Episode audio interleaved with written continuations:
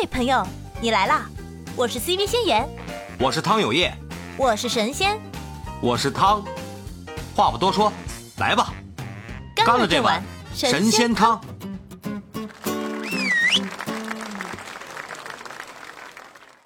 嗯，不是说刚才咱们说那种特别敷衍的那种假道歉，就是为了嗯说白了就为了遮过去，把自己的这个侵害给遮过去那种真诚的道歉。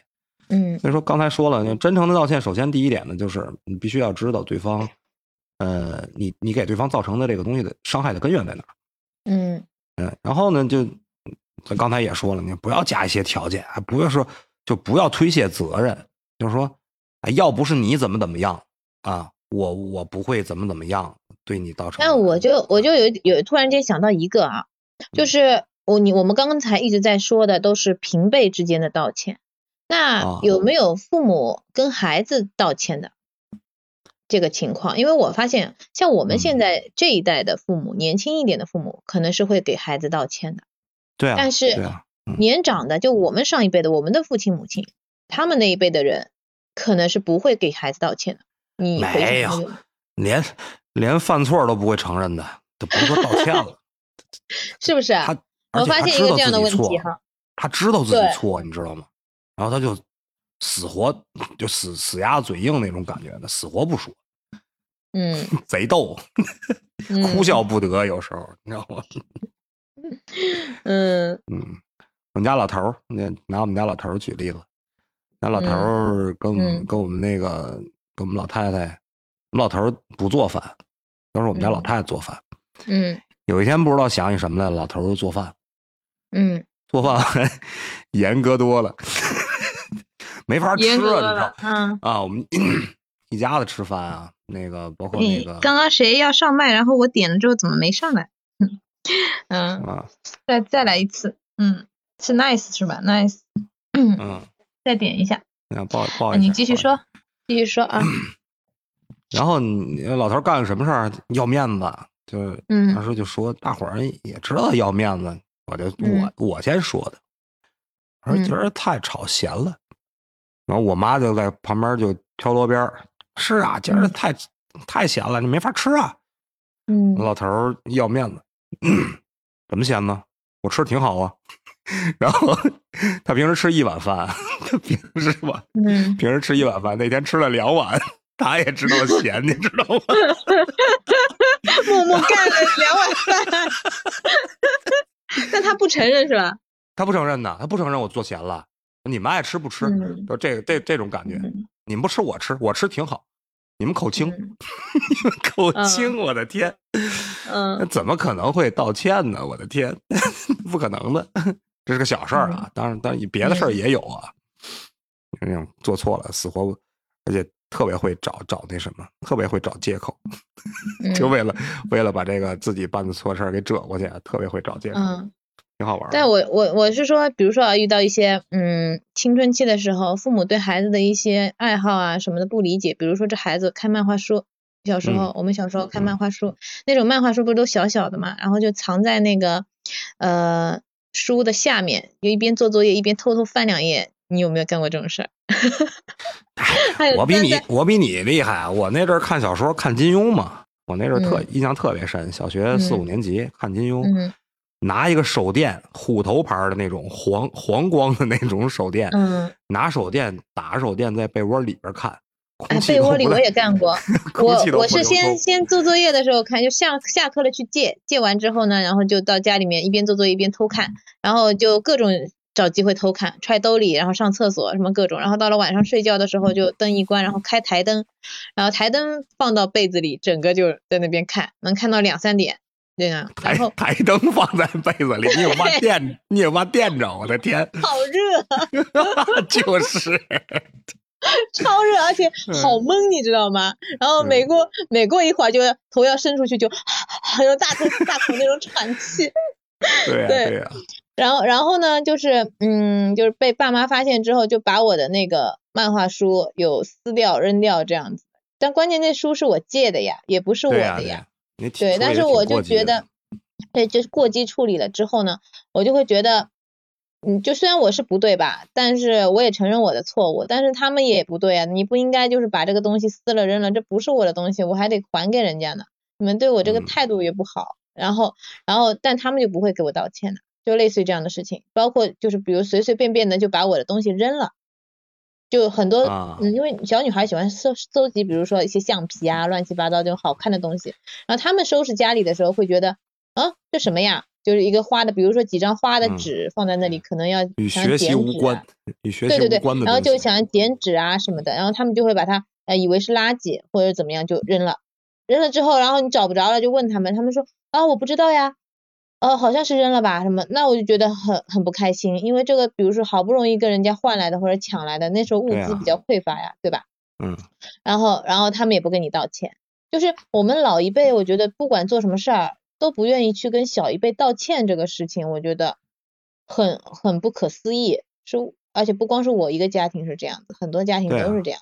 你说人非圣贤，孰能无过呀？你就承认一个，说白了，咱们也不要求他们怎么样，对吧？其实就是想得到一个心理上的安慰，就是你，你伤害我了，嗯。你你跟我道个歉，是在我看来是你对我对我情绪的一种照顾。嗯。我我在你这儿，你是把我当个事儿的，我不是想让你陪我呀，怎么样啊，对吧？就是想得到一个嗯。心理上的一个疏解，但是确实是从小到大真的是各种事儿没没有，真的是没有没有没有得到过这种，反正我是没有，反正我们家就是我爸是特别强势的一个人，就在家里说一不二，我嗯。妈就是就是什么，就明着肯定是不让他来，但是私底下老跟我吐槽，完了、嗯。完了，只要我爸一瞪眼，就立马就跟我爸统一战统一战线了那种感觉，我就我瞬间就啊感觉哇这样子，我已经我已经被老头骂了，怎么我还被老太太背叛了？我的天哪，二二次伤害你知道吗？老惨了，伤的是心啊。啊，对背叛嗯感，你知道吗？刚还嗯刚刚还跟我在屋这个这个这个屋里还还吐槽老头儿啊，你别跟他一般嗯见识，他怎么怎么样，他嗯神经病，别理他。回来老头儿老头儿过来了，完了老太太立马变脸啊，指着我啊，你怎么能这样呢？啊你怎么能气的你爸呢？啊，你这个问题很严重。你妈你妈怎么像像那种夹在中间的三角板似的，哎呀，我的天哪！活出了那种三角板的感觉。嗯，哎呀，我的天哪！我的真的是你妈太逗。了。呃，当时我就崩溃了，你知道吗？我的天，我说嗯什么情况？我说刚刚让老头骂了一句，本身我这一肚子气儿呢，怎么我又被老太太给背叛了？你奶头的？嗯我当时老头还我当时老头还没法说，你知道吗？哎呀，特别凄惨，每次都这样。嗯，嗯哎呀，笑死了。嗯、呃，然后那个叫什么？我是觉得就是 父母，然后父母之间的吵架，他们那辈之间的吵架也是不愿意去道歉的，就是一定要对吵对赢对方。他们是眼里只有一个字赢，他们嗯没有道歉，对觉得道歉就是输了，就是我跟你说对不起，我就是输了。嗯，其实我觉得不是，其实我觉得在吵架的时候是没有输赢的，就是不是说谁嗓门响，谁砸的东西多就就赢了，最后震慑住对方，只是对方对方不愿意跟你去多就是交流了，他们那一辈哎都是这样。我跟你讲个我们老我们老头儿的事儿。嗯我上小学四年级，不是五年级，当时嗯那个有一个这个小学生的那个画画的那种比赛，嗯，我也没跟他们说，我就报了名了。报了名了，我就回来就回来画嘛。我印象特别深，画什么画华表，就是那个天天安门那个那个那个大柱子华表，嗯然后画华表，画华表，画那个白鸽，就是嗯就是和平嘛，是是干嘛呀？是十一国庆还是什么的？我忘了。你嗯这个事儿我记得，但是画的什么我不记得了。然后我嗯那阵儿也是，我那阵儿小学四五年级那阵儿，我也爱看漫画。爱看嗯漫画呢，有时候我就会拿那漫画书，我就照着临摹嘛，很正常。嗯我，我估计很多人都干过这事儿。然后我在那儿画华表呢，老头儿回来了，因为我确实也有前科啊，就是我画过漫画书啊，就跟着漫画书画过。嗯然后老头儿也没看我这个画的是什么。我当时第二天就要交这个交这个作品，就报名，就头天晚上把这画出来。老头儿进来了，看着我在这儿画，二话没说，抢过来就把我这画给我撕了。嗯那你说我啊，能？那你说我能干吗？我有理呀，我有理呀，多难得的事儿，你知道？我占理，这是多难得的事儿。嗯然后那天晚上就大吵了一通，嗯，大吵了一通儿。就刚开始，老头儿还是他发现这个问题了以后，他就他没言语。但是你你知道我那种长期被这种侵害以后，你那种嗯那种压抑压力的那种疏解，他不是说就我有点得理不饶人了那种感觉。嗯就是老太太，当时老太太过来拉，怎么拉也不行。那阵我小学四五年级那阵儿，我个子也挺高了，也也一米六、一米六、一米六、一米七的了，嗯，也也挺壮实，嗯怎么拉也拉不住我，就追着老头儿吵，从这屋吵到那屋。嗯那最后老头儿也怒了，那你他已经反应到什么地步了？就是啊，我终归是你老子，嗯是吧？我就怎么地吧，我就给你撕了，你能怎么地吧？你不是嗯说你参加比赛吗？不让你明天我上我去找你们班主任去，不让你参加了行吗？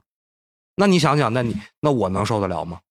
啊，这事儿嗯你给我画撕了，明儿你还让我找我班主任，你还不让我参加比赛了，你还要把这事儿闹到学校去，就当时就吵得非常凶，非常凶。最后，啊反正最后你那谁也没扶谁，谁也没说这个事儿，然后老头儿也没给我道歉，那也没给你什么补偿什么的，给你买点学习用品，你或买点画画的 工具啊什么的。你听我说呀，就是说他们那种、嗯。他们那种处理方式嘛，你看你你一下子你就反应到这儿了，嗯然后嗯。第二天两两父子谁也不理谁，第三天谁也不理谁，嗯。一直持续到这个将近一周的时间，然后突然有一天嗯就买了那个那个，因为我我小时候那阵物资还比较匮乏呢，嗯那我们那阵儿冬天还都吃那种冬储大白菜呢，也没什么东西。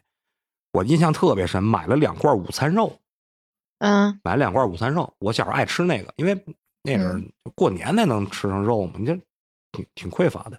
买两罐午餐肉，然后说什么？说我妈想吃了，你妈是工具人吧？对 就有什么事儿就拿你妈出来啊用一，用。然后然后嗯从那以后啊，从就从那件事儿以后，就是这个东西已经成了我们家的一个规矩了。到嗯现在啊，就到现在了啊，说什么时候说买午餐肉了，嗯那就肯定是老头儿心里知道自己这个过不去了，包括这个心心里过意不去了。给我妈也买老头和到午午餐肉，你爸和午餐肉捆绑啊，哎，对，真的，联名。就到现在到现在也是，就从那事儿以后啊，嗯嗯这个就就是他表达他自己的这个歉意的方式，但是我 get 到他的点了，就是我我嗯选择原谅他，两父子嘛，也没有隔夜仇。但是那当时那件事儿对我伤害其实挺大的。嗯你想一个比赛是吧？而且我没干，我干正事儿呢，过来你咔咔咔，你把我画给我撕了，他他就是这样子给你啥也没问就撕，这个我觉得不行，这个太过分，没啥事儿是吧？啊，也没有什么矛盾呀，没前面的铺垫，就这样。没有有 有铺垫，就是那阵儿我确实是那个，哎，蒋老师来了，蒋老师你来啦，蒋老师，我们在嗯讲道歉有用的话，要警察干嘛？老汤在说他爸把他的画撕了，然后也没给他道歉，只给他买了罐午餐肉，还说是他妈要吃。看我总结的是不是很精辟？哎呀，嗯，真的是，这个就老一辈的人道歉这个东西，我觉得还是还是比较比较硬一点，他们不不懂什么是道歉这个事儿。嗯就包括包括，嗯，因为我爸妈他们已经比较讲道理的那种老一辈了，我觉得，但他们也不给我道歉，都都从来没有给我道过歉。嗯但是你能感觉到他们那种局促，就是跟你相处的时候那种局促，他知道心里，他们最多就给你嗯做吃的，哎，对就是说，对对对，哎，对吧？吃的上我说吃饭啦什么的，然后哎，你会发现今天的菜都是自己喜欢吃的，全是你嗯爱吃的菜，就默默的就哎，你多吃点，就这样。哎，那你你那边反应还挺快，你看我这都得隔几天，得隔几天得嗯把这面子得端，把这个架子得端足了，端足了才会才会给你有所有所表示，特别突兀的那种表示。不是他可能就想让你忘了这事儿，然后然后你爸啊可能想有你不要再想起来这个事儿了，然后他在那个什么。对，嗯我来给你们讲个笑话，不是笑话，哎就是真实发生在家里的事儿啊。就是无心之过，那能不嗯要不要道歉？就但是这到底是无心还是有心的？我们嗯，就就比较那个，讲的是嗯，我老公和他爸妈的故事。嗯他他呢，就是说我老公是一个非常节约的人，他经常就是比如说隔夜菜，我说我不吃的啊，他说他来吃，我说隔夜菜里有很多黄曲霉素，对身体不好，然后他说没关系，我来吃，然后第二次他可以隔好几夜还在那边吃，然后我说不行，不能这样，不健康，然后呢就导致家里很多东西都会过期。然后之前有一罐有一罐蜂蜜是别人什么新西兰带过来，我们俩吃开过开过，然后吃了一点儿，然后那罐蜂蜜我就跟他说，那天我翻冰箱，我说，哎呀，这蜂蜜过期了，你把它扔了啊，把它扔了，然后到时候那个冰箱整理一下。他说，哦，好，知道了。然后转身，可能过了一个多礼拜吧，就我们去他那个父母家，他说爸妈找我们，然后就去了。去了之后进门就是破口大骂，你知道吗？然后就是啊，谁谁骂呀？就是我婆婆骂骂我老公还有我，啊就说、啊你们两个孩子啊，是不是想是不是想害死你爸爸？我说发生什么么事？情况？他说他说你们为什么要把过？对为什么要把过期的蜂蜜给你爸吃？他得肠胃炎，去医院挂水。嗯，我的 这个故事天，然后，然后我就说，我当时是懵的，我我当时一脸不可置信的看着我老公，我说，我的用眼神问他，不是已经扔了吗？然后他用眼神回答 我，他眼神回答我，我给我爸了，没舍得扔。对，没舍得扔。然后，然后我就惊呆了，我说那现在这个事儿，我我俩只能用眼神交流，现在这个事儿可怎么办呀？完了，哎呀，这。锅背了，这锅背了，背了，背了。尤其你还是你还是儿媳妇儿，儿媳妇儿关，键就是，关键就是他们会，他们会怎么想我呀？对呀，对他们就觉得我们是故意的，你知道吗？而且是合谋的，就我一下子嗯变成了同伙儿，你知道吗？哎呀，笑死了。这个那那这最后怎么怎么怎么怎么解决的？你就肯定挨了你也得道挨了，你很很骂一顿啊，然后我俩都都给他们道歉啊。道歉出来之后，我就狠骂了他一顿，然后我跟他 讲，你应该跟我道歉。就我老公那天被三个人 连环骂，对上级和对平级都骂他。对上级对平级。对，哎，你聊聊这个对上级对平级，嗯，哎，想想这个这职场里边，职场里边经常会出现这种情况，就是你员工干错事儿嘛，嗯，这东西你你觉得他用不用道歉？职场里用不用道歉？职场相信道歉吗？职场我们我因为我我之前在外资企业上班嘛，我不知道嗯国企和外企的风格是不是不一样。如果说是一个人别说说嘛，分别说说。你先嗯说说外企的，一会儿我跟你说国企的。外企的，一般比如说有件事让你去干，对吧？然后嗯因为都会写邮件嘛，那么几号写的邮件，邮件里面怎么要求的，写的清清楚楚的，你要赖也嗯赖不掉。然后回头呢，你没跟人家办，或者忘了，或者办砸了，或者没办好，那你就等着被邮件抄来抄去吧，就变成一个尸体在那边被人家来回的踩，你知道吗？就是就是社死，对，让你社死，然后就抄送你的老板，抄送你老板的老板，抄送自己部门的什么老板，说这各种各样的。然后说我质问你，你这个东西我跟你邮件里说了几号几号几点之前你要给我的，为什么你没有给我？我希望你给我一个合理的理由，就类似于这样子的回过去，然后人家就会对，然后对面也不不太会道歉，因为在外企的文化里是不能轻易说对不起。因为一旦轻易说对不起，就是等于承认自己的过失，然后承认自己的过失要面临的不是说我的一个人的惩罚，是面临我这个这个部门。就比如说我之前是人事部，那我们经常跟财务部、法务部还有其他什么产品部会有沟通嘛，他们有的要求发过来，我们有时候忘了漏了，我如果承认了，就是人事部办事不力呗，对不对？那啊上纲上线了，就是吧？就是到这个高度，就这么高度，然后就就是不能说对不起，只能说啊，我只能说我知道了，我们已经在准备了，然后或者说找个什么理由，但就是不说对不起，这个职场上不嗯能说，嗯，不能不能说，不能说，说了以嗯后你老板马上找你，你说你为什么要说对不起？你说对不起，我们我算什么？我算什么？你把我置于何地呀？你把我当什么了？我跟你一起背锅，你说对不起？你你这个人人格倒是挺低哈。我们我们部门的面子呢，就这种感觉。你那就是要你你自己做，要解，要你自己也是人事的呀。对，就也就是要解释嘛，对吧？就要把这事儿解释清楚。嗯，对，就解释清楚，或者是推卸责任。你要相信我，啊外企的推拿那可是榜一的，一手好推拿呀，对不对？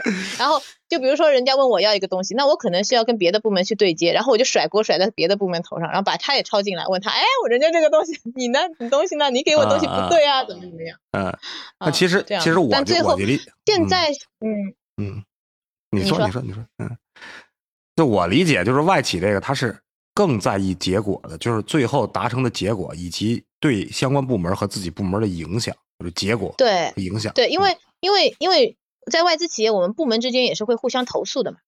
就我投诉到所所谓的投诉，不是啊说专门有一个投诉的人去给你投诉，比如说你做错事了，我就抄送你老板到你老板那去投诉你，说你看看你下面的人什么意思啊，办的什么事儿，干的什么事儿，这叫事。然后那你老板就会很丢脸，就是因为不是说只有我和你，还有你的老板，我会把你老板旁边的人或者你老板的老板，然后旁边那几级的人全部都抄在里面，让大家来啊看看你部门里面的人干的都是什么事儿。就是对就是把把你这个把你的顶头上司捆绑在一起，大家联联合暴晒，联合暴，晒，然后就会就就会造成这两个部门之间是经常要撕逼，就就每天上班就在撕逼，是从早撕到晚，就这样。然后回头他们也会挑你刺啊，这个会来回的嘛。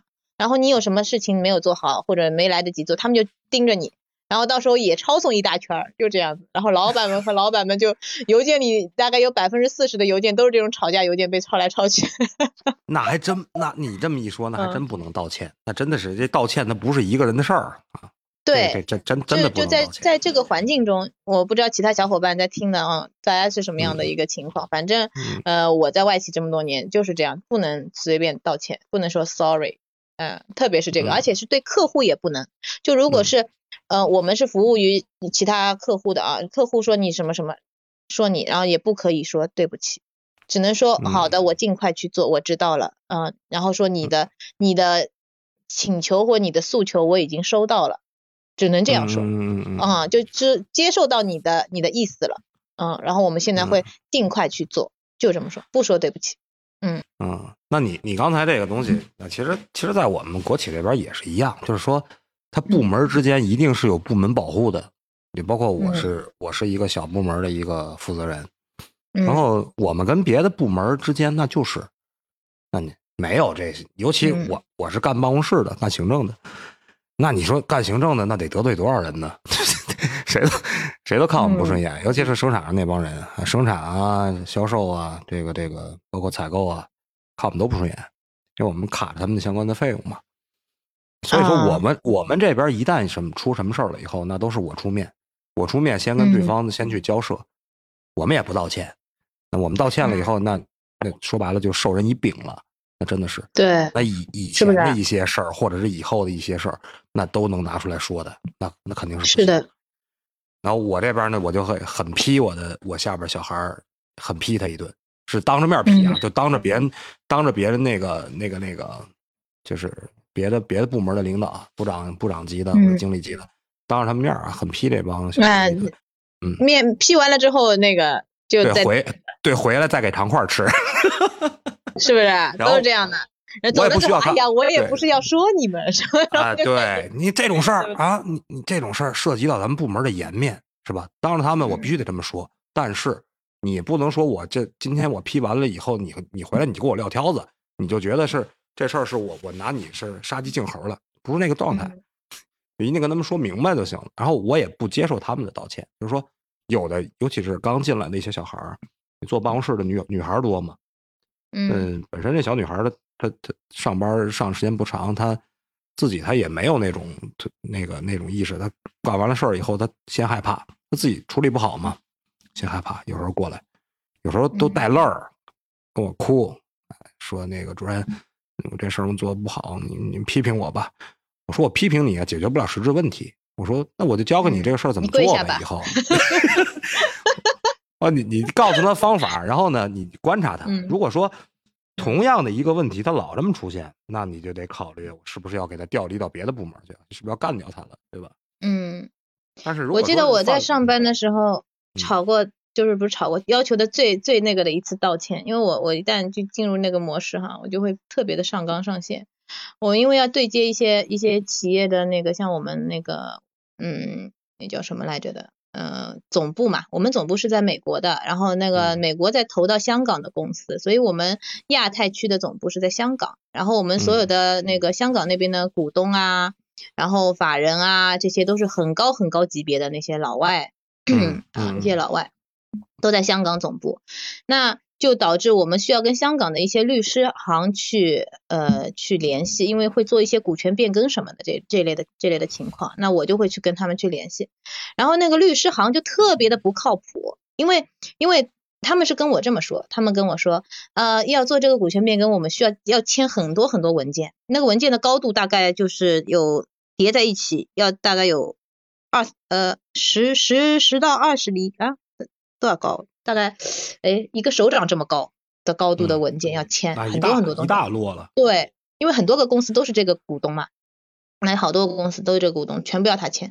然后我说那行，我说你可不可以你寄过来，然后我去让约约他，然后让他去签，因为我们这个董事会的人都很忙的，是不是？这么大老板我能约得到？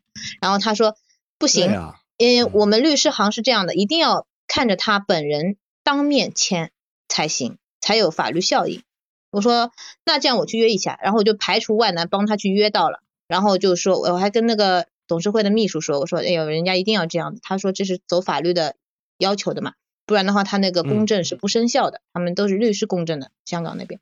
然后他就说那那人家也给我安排好了，全部都弄好了。好，结果那天签完之后，我就去问人家，我说哎呀怎么样啊？人家秘书也很客气，他说哎呀，呃，我觉得怎么有点跟刚刚说的不一样哈，之前说的不一样。他说嗯嗯，怎么么是这个？我说那律师来了吗？来了几个人啊？什么之类？他说就来了一个，来了一个女孩，她抱了很多文件在外面坐着，然后就把文件交在我手里，说你进去签就可以了。啊？那那啊折腾折腾这么一溜够，图什么呀？对，你知道我当时的心情吗？我当时的这个血压就直接爆了，你知道吗？因为这不是一般的老板，不是说我们分公司的一个老总，他是总部的老总的老总，就出资方的那种，所以我觉得这个是在搞我们，对呀，这不是搞我吗？这这不是太不靠搞我吗这是不是特别不高？靠他说来了个女孩儿，就拿着就是那种助理，人家一看也知道呀，就是不是律师啊，是助理，然后拿了把一沓文件交给人家，嗯，秘书就说你去签吧。你人哪怕你这这小孩儿，你全程看着你也行，你也算是个态度，对吧？对，然后就是个跑腿的，你知道吗？然后再加上之前他们准备的文件里面各种名字打错、信息错误、资金不对，我都给他们一条一条挑出来。好，然后这些事情到了最后来签字的时候还来这一出，其实我已经压了很大的火。然后最后最后我就打电话给他们那个律师行的那个律师，因为他们香港律师都是以那个大律师的名字来挂靠，叫杨叉雄、嗯杨 X 雄，不不爆料他叫什么名字哈，叫杨什么熊律师事务所，我记得很清楚。然后我就打电话过去，我说我说叫叫这个杨什么熊来给我说话，然后他们说我们律师很忙的，什么什么什么，然后我就把他们全部都骂一顿，然后我说那这个事儿我一定要跟他说，然后我就写邮件打电话疯狂的就是联系他们，然后然后最后杨那个杨什么熊给我给我打电话了嘛。然后我说你们这个也太不靠谱了，然后我就把他骂了一顿，然后他，然后我把人家律师杨什么雄骂了一顿。骂了一顿，他也一脸蒙圈，这事儿也不是那他的事儿。我我不管，那你下面的人办事儿办成这样，对，然后我写邮件什么，把他们一条一条罪状全部都写出来，红线全部给他们都都抠出来，然后我说你看几月几号几点几分你他干了这个事儿，然后怎么怎么样，前面又干了这个事儿那个事儿，全部帮他就写清楚。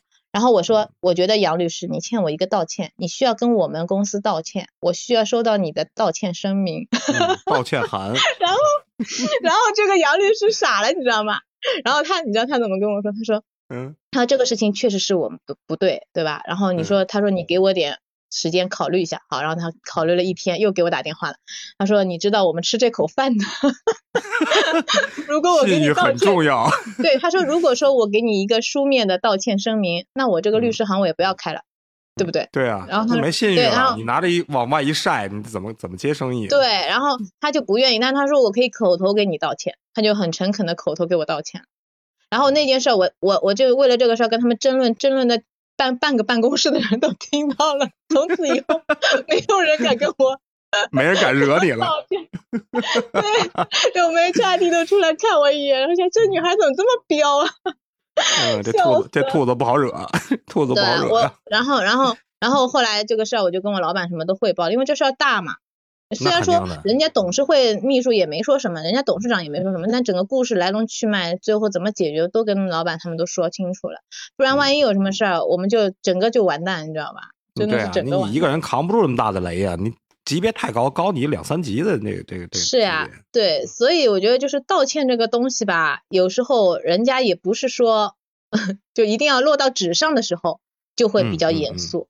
嗯在嘴上的道歉，我觉得都嗯不是什么很严重的问题，但是落实到纸上就没有人会道歉愿意这么做。道歉声明是吧？跟那个、嗯，道歉声明，不管是私人的也好，就是对公的也好，都不太会。就是比如说人家说，哎，你道歉，你写个写个东西下来，是个人都不愿意写的。我觉得，我当时为什么会要想到让他给我一个道歉声明的？你聊这个，我就我就想起这个，你聊这个道歉声明，我就想起郭小四儿来了。那 嗯郭小四儿抄袭那抄袭，然后给那个写道歉声明嘛，那嗯太太心机了。那很多这种明星的这种道歉嗯声明都、都贼心机，我感觉就是我、嗯我名义上我道歉了，但是其实我表达的是一种我不服气的这种状态。对，但是不是？嗯但是我觉得是，就是我也现在很挺好奇哈，像我们嗯在嗯平时工作中，对于这种道歉东西是非常非常谨慎的，对吧？就像从我刚刚嗯说的对，对对对，那为什么明星作为公众人物，他们可以这么轻易的就写了个道歉声明出来？我觉得现在的公关、公关的那个风向是不是有点不太对啊？就是也可能是，比如说人家后面有更多的实锤，如果他不发这个声明的话，那就可能有更多的瓜可以撒出来给大家吃。他为了嗯，及时止损，这个我觉得这这个这有可能。明星声明这事儿，我跟你说啊，都可以拿出来说单聊一期。它里边这个弯弯绕儿特别多。它其实说白了就是，我先把这个东西，先把这个冲突先转移出来，先转移嗯走，然后呢，具体解决这个问题这个事儿，一定要把解决的这个过程淡化的。